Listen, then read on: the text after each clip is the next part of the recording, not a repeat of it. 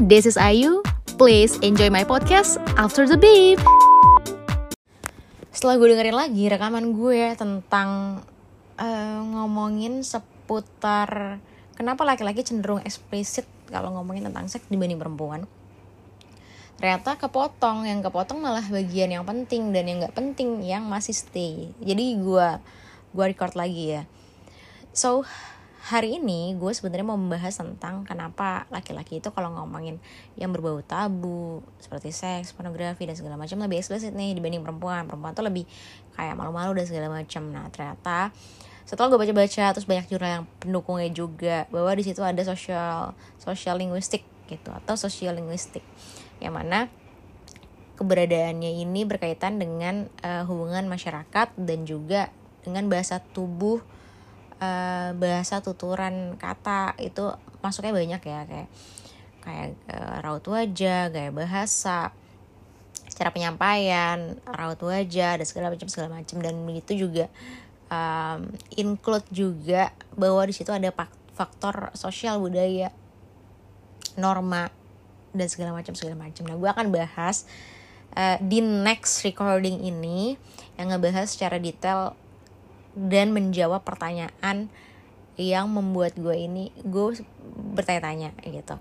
Karena sebenarnya ini adalah random random thought gue di uh, malam kemarin gitu ya. So gue record sekarang lagi dan membahas satu bersatu satu persatu kita breakdown berdasarkan teorinya dan hal-hal yang nyata berdasarkan study case dan segala macam segala macam biar kita tahu nih kenapa sih laki-laki ini lebih eksplisit ini nggak ngomongin gender ya sekali lagi gue sebenarnya nggak mau ke arah situ tapi memang ada teori-teori yang memasukkan tentang gender. Maksudnya ngomongin gender nih nggak mau jadi kelihatan seksis, nggak mau kelihatan jadi adanya gap gender, mana mana yang lebih unggul daripada yang mana, nggak kayak gitu. Tapi lebih ke membahas kenapa kenapa enggak indikatornya uh, perempuan lebih malu atau perempuan lebih eksplisit juga gitu. Tapi kenapa laki-laki nih? Nah karena uh, case dari pengalaman gue sendiri adalah bahwa laki-laki memang lebih eksplisit gitu. Gue banyak banget deket sama laki-laki zaman dulu gitu ya.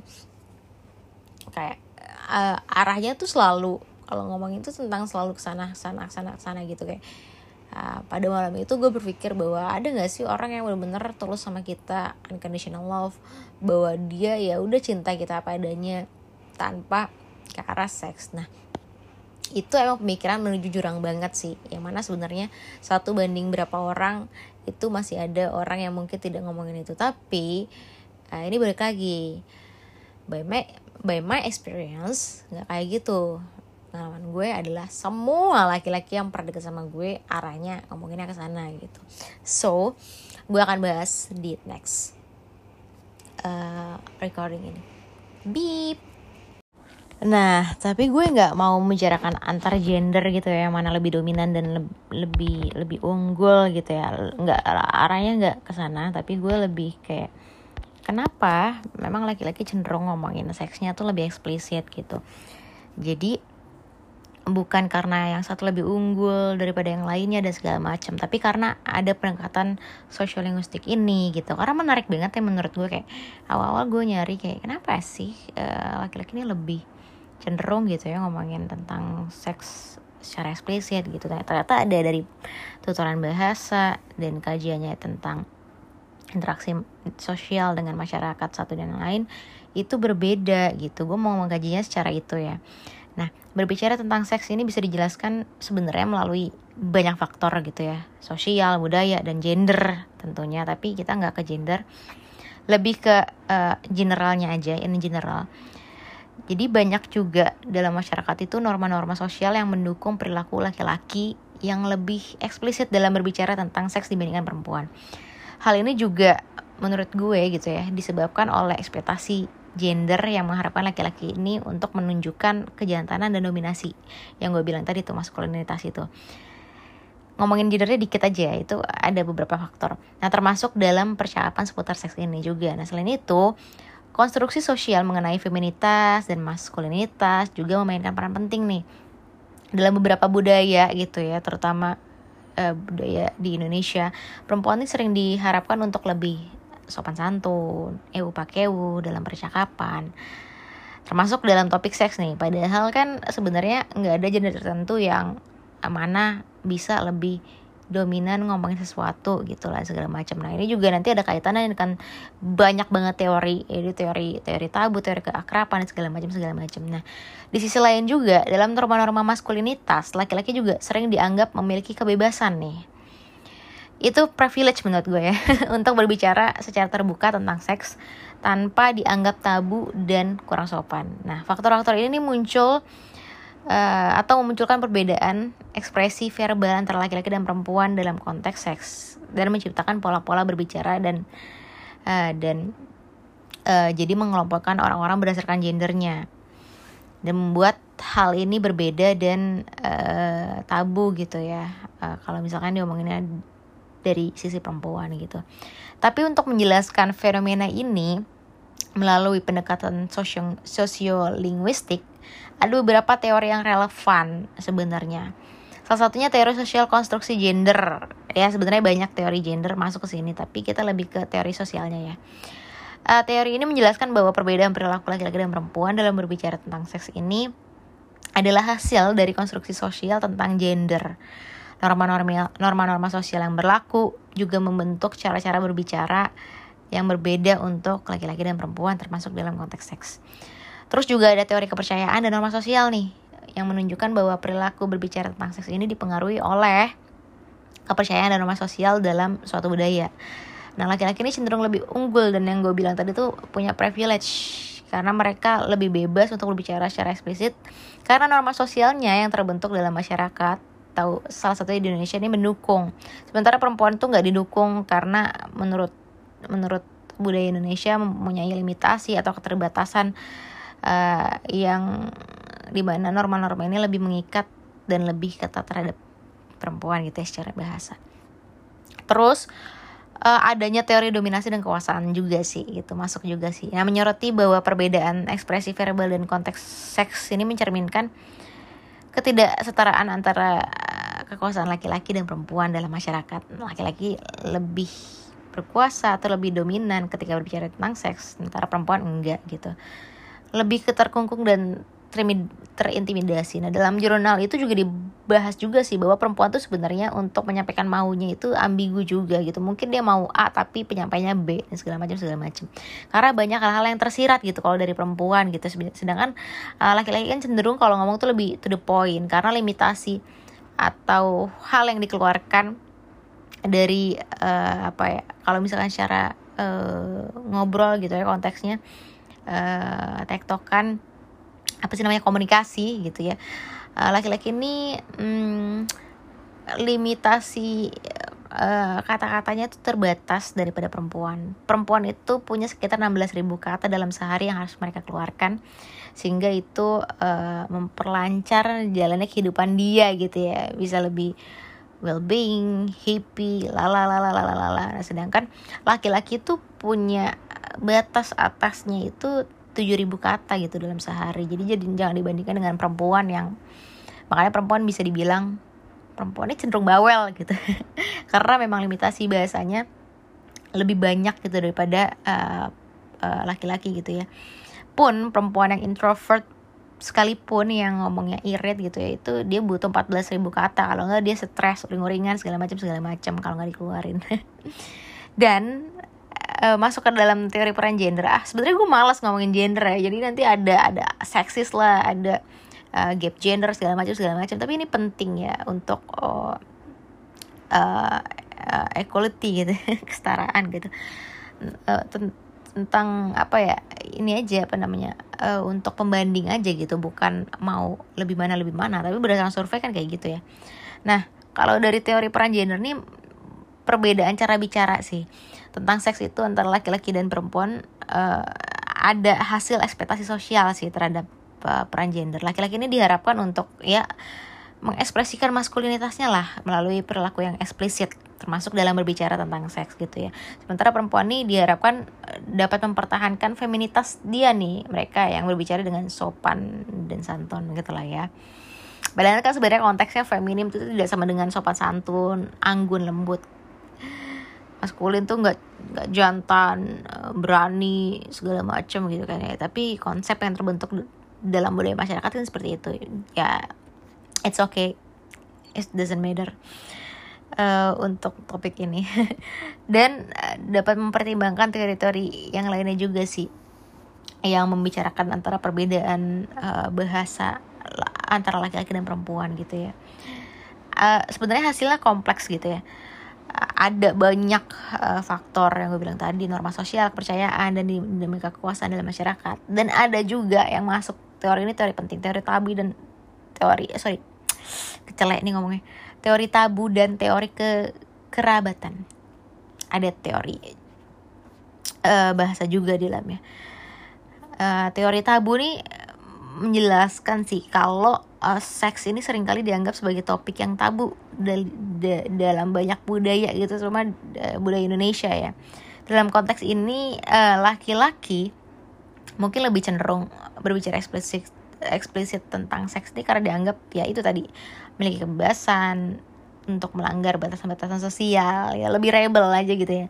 Nah di sisi lain perempuan nih mungkin merasa lebih terkekang oleh norma-norma itu yang dianggap tabu. Sehingga mereka tuh lebih cenderung berbicara tentang seks ini uh, secara halus atau menghindari topik tersebut. Atau berbicara di eh, batas-batas yang ambigu tadi yang gue bilang itu. Abu-abu antara mau nggak mau iya atau enggak gitu. Malu-malu kucing gitu ya.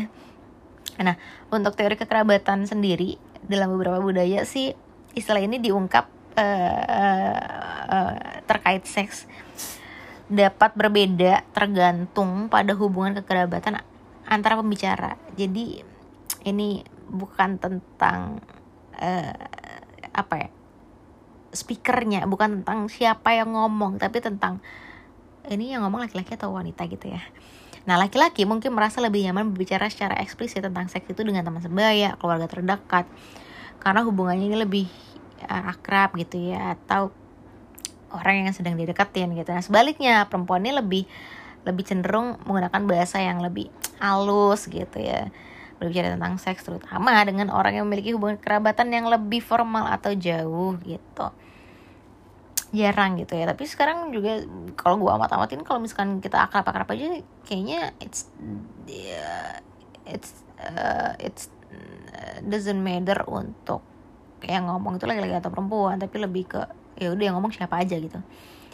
Cuma kan dalam peran budayanya atau kebiasaannya kan yang terbentuk seperti itu. Kemudian yang tertarik yang buat menarik lagi adalah dari sosiolinguistik ini ya teori bahasa. Yang mana ada perbedaan uh, berbicara tentang seks ini bisa dijelaskan melalui variasi dalam bahasa dalam beberapa bahasa itu memiliki kosa kata yang lebih kaya dan beragam terkait seks.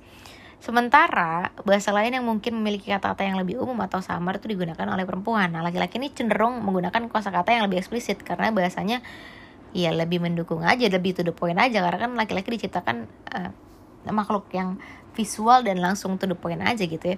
Sementara perempuan ini uh, mungkin memilih kata-kata yang lebih ambigu tadi yang gue bilang karena sesuai norma norma bahasa mereka gitu yang ada gitu nah dengan pertimbangan-pertimbangan teori-teori yang gue udah jelasin tadi sih menurut gue itu yang membentuk perbedaan cara berbicara tentang seks antara laki-laki dan perempuan kompleks banget sih banyak norma-normanya dari dalamnya tadi struktur kekerabatan karakteristik bahasa dan segala macam tuh uh, juga tergantung dari kebiasaan yang dipakai di masyarakat itu.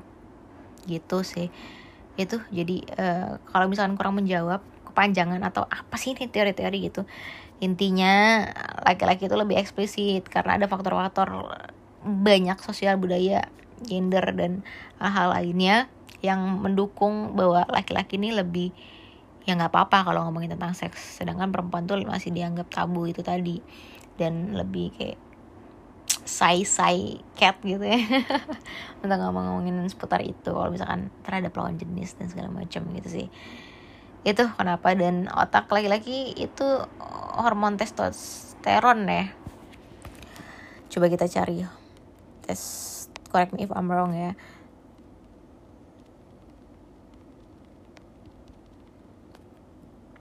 uh,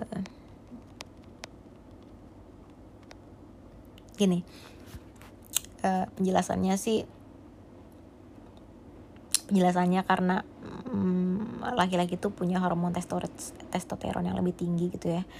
Uh, untuk seksualitas jadi ngomongin kapasitas tentang seksnya tuh juga lebih banyak gitu lebih tinggi gitu dibandingin perempuan